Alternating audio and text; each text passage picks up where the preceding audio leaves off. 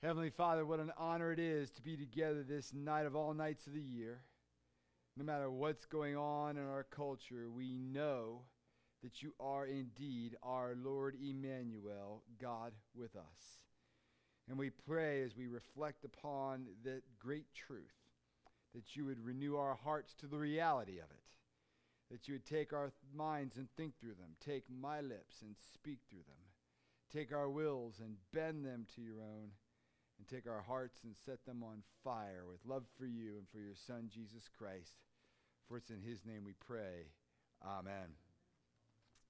Please be seated. Well, it's been quite a year, hasn't it? You know, up until a few weeks, I thought we were getting better. But uh, it just seems that 2020 won't let go. You know, so welcome to Christmas, COVID 2.0 version. Uh, it's been quite a year. If there was a competition for the top of the word, the, the most used word this year, top contenders might be polarized, radicalized, racialized, tribalized, politicized, pandemicized, divided, canceled, and outraged. So I ask, how are you, really? Well, the good news tonight dear brothers and sisters, that we are gathered here as family and friends to remember who we are, what we have, what we've lost. And the passages that Sybil and I read tonight present so much more than a touching story or a nostalgic holiday fairy tale. It is, in fact, a reminder of the most amazing reality that God came and God spoke. God with us. Peace on earth. The God who spoke still speaks, and the God who came still comes. That's the true miracle of Christmas.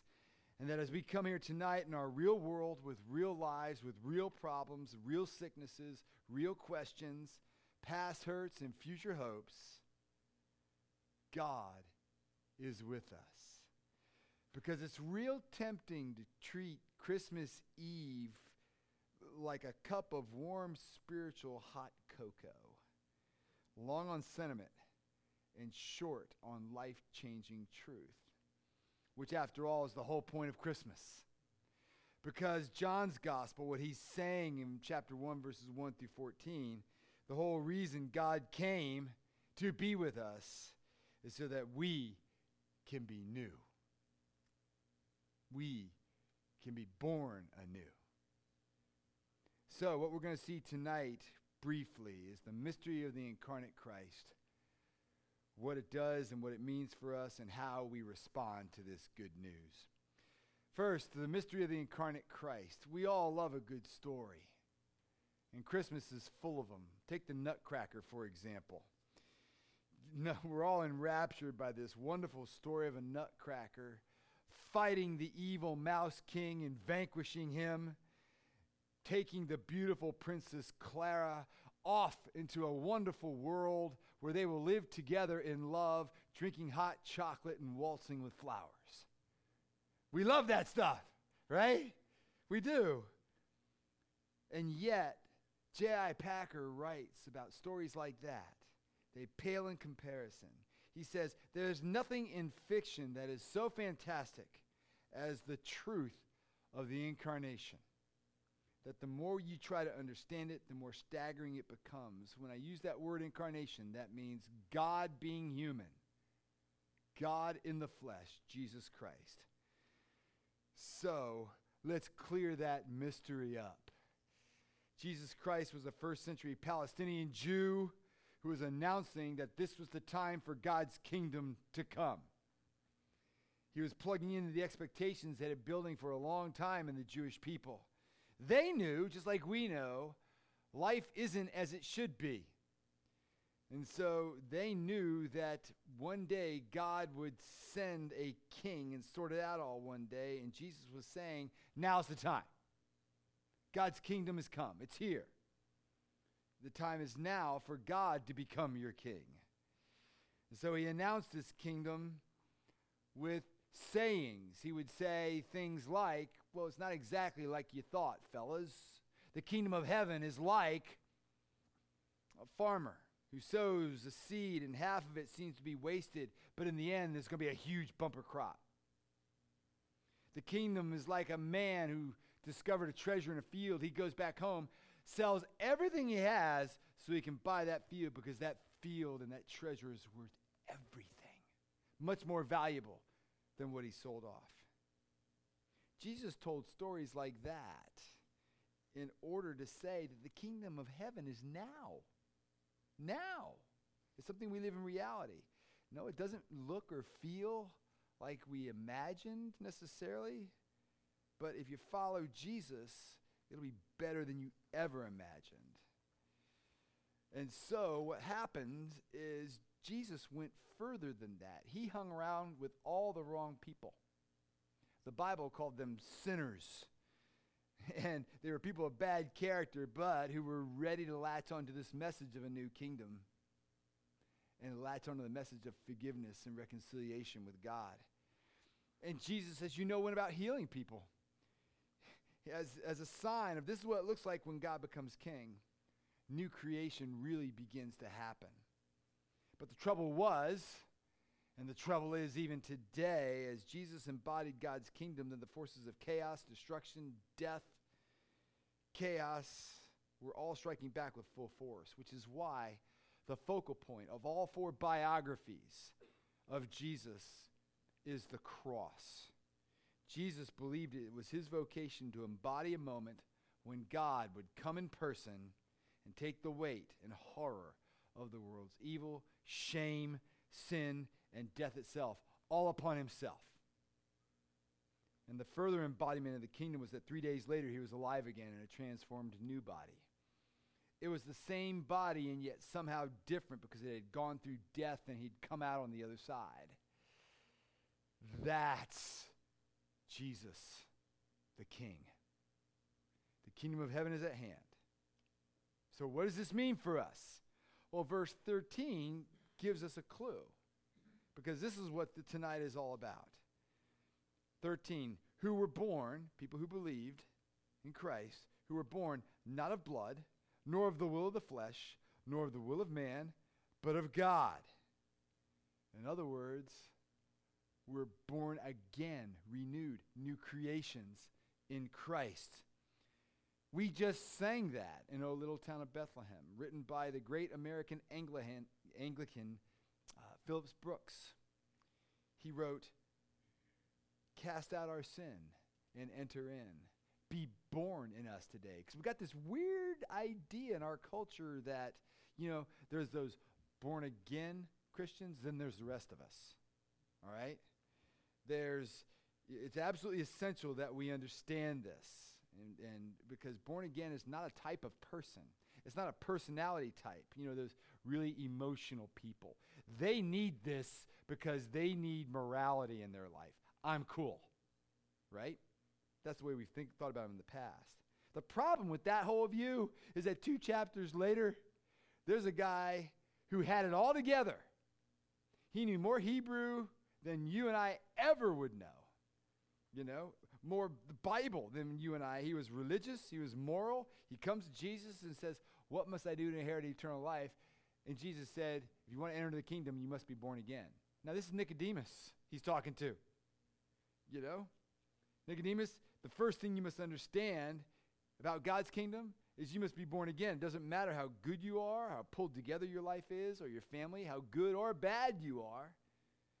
It's essential that you're born again. And when we are, we're new creature, creatures. We're new, have a new identity.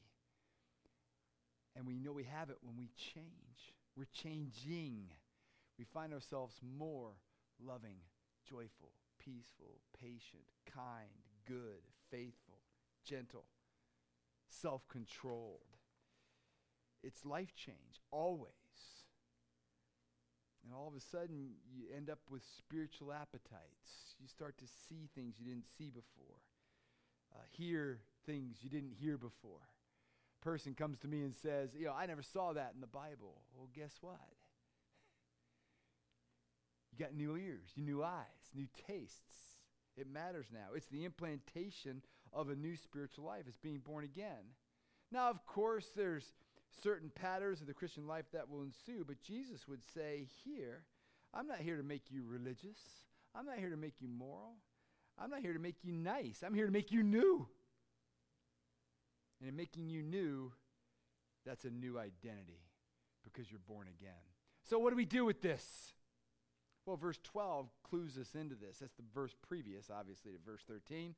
But to all who did receive him, who believed in his name, he gave the right to become children of God. Well, this is simple and yet hard. First, we receive Jesus. Okay? Notice he doesn't say invite you into a heart.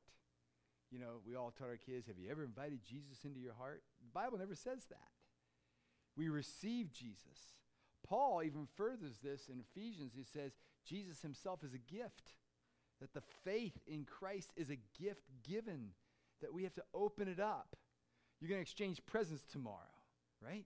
You're going to open up gifts, you're going to receive them and open them. And this is a gift that must be opened by you. And for who he is, not for who you want him to be. So many people open up the gift, it's like taking a $100 toy, a $100 G.I. Joe, and breaking off his arm and saying, I want a one armed G.I. Joe. But that's what people do with Jesus all the time. They make him into something that he's not, and to receive him, you receive him for who he is. Secondly, you believe.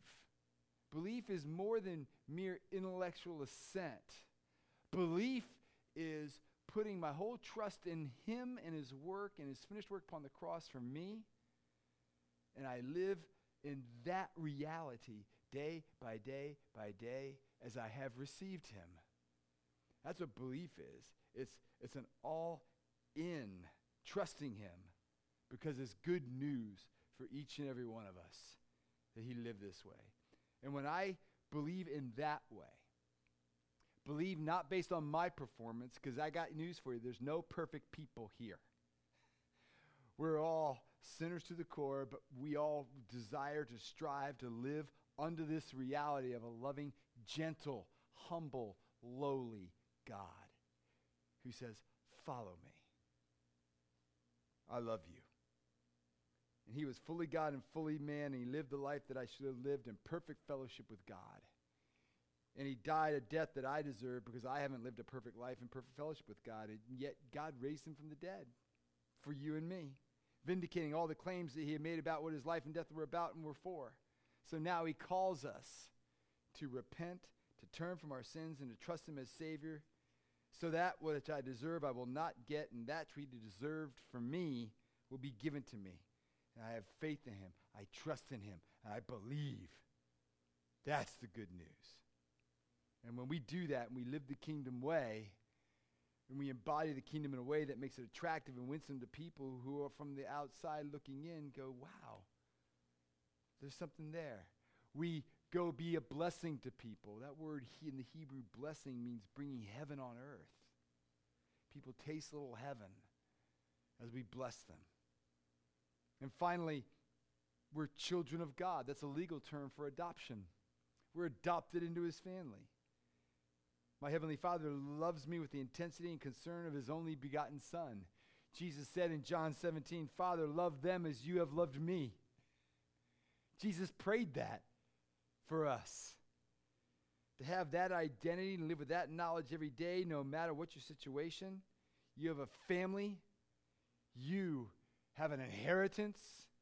Man, that gives you a meaning that suffering can't take away but even deepen. It gives you a satisfaction that isn't based on your performance or circumstances. It gives you a freedom that doesn't reduce others and relationships to mere transactions. It gives you an identity that isn't fragile or based on your performance to the exclusion of others. It gives you a way to deal with guilt and forgiveness without the residual bitterness or shame. A basis for seeking biblical justice in our land that does not turn us into oppressors ourselves. It gives a way for us to face not only the future, but death itself with poise and peace. And it gives an explanation for the sen- senses of transcendent beauty that we often experience. That's the new identity. And there are some out there, perhaps within the sound of my voice, that are finding their significance and security in something else, in pleasing family, in being the model suburban parent, in academic standing, in career, in a financial portfolio, in looks, in relationships, in political causes, all of which can be good things. But each of those things are based on your performance, the ups and downs of life. But the identity in Christ changes everything. It's not based on your performance, it's based on His for you. So, how about you? It's simple, it's hard. C.S. Lewis said it this way the principle runs through all of life from top to bottom. Give up yourself, and you will find your real self. Lose your life, and you will save it. Submit to death, death of your ambitions, favorite wishes every day, and the death of, of your whole body in the end. Submit with every fiber of your being, and you will find eternal life. Keep back nothing. Nothing that you have not given away will ever be really yours. Nothing in you has not died will ever be raised from the dead. Look for yourself, and you will find in the long run only hatred, loneliness, despair, rage, ruin, and decay. But look for Christ, and you will find him and with him everything else thrown in. Jesus Christ is the gift that has to be opened. Will you open it with me? Let's pray. Gracious Father, we come to you and we confess that we have longed too much for the comforts and treasures of this world rather than for your enduring kingdom. We have loved the gifts more than the giver of the gifts. And in your mercy, help us to see the things we strive for but shadows, but you are the substance. They are quicksand, but you are a mighty rock. They are shifting, but you are an anchor.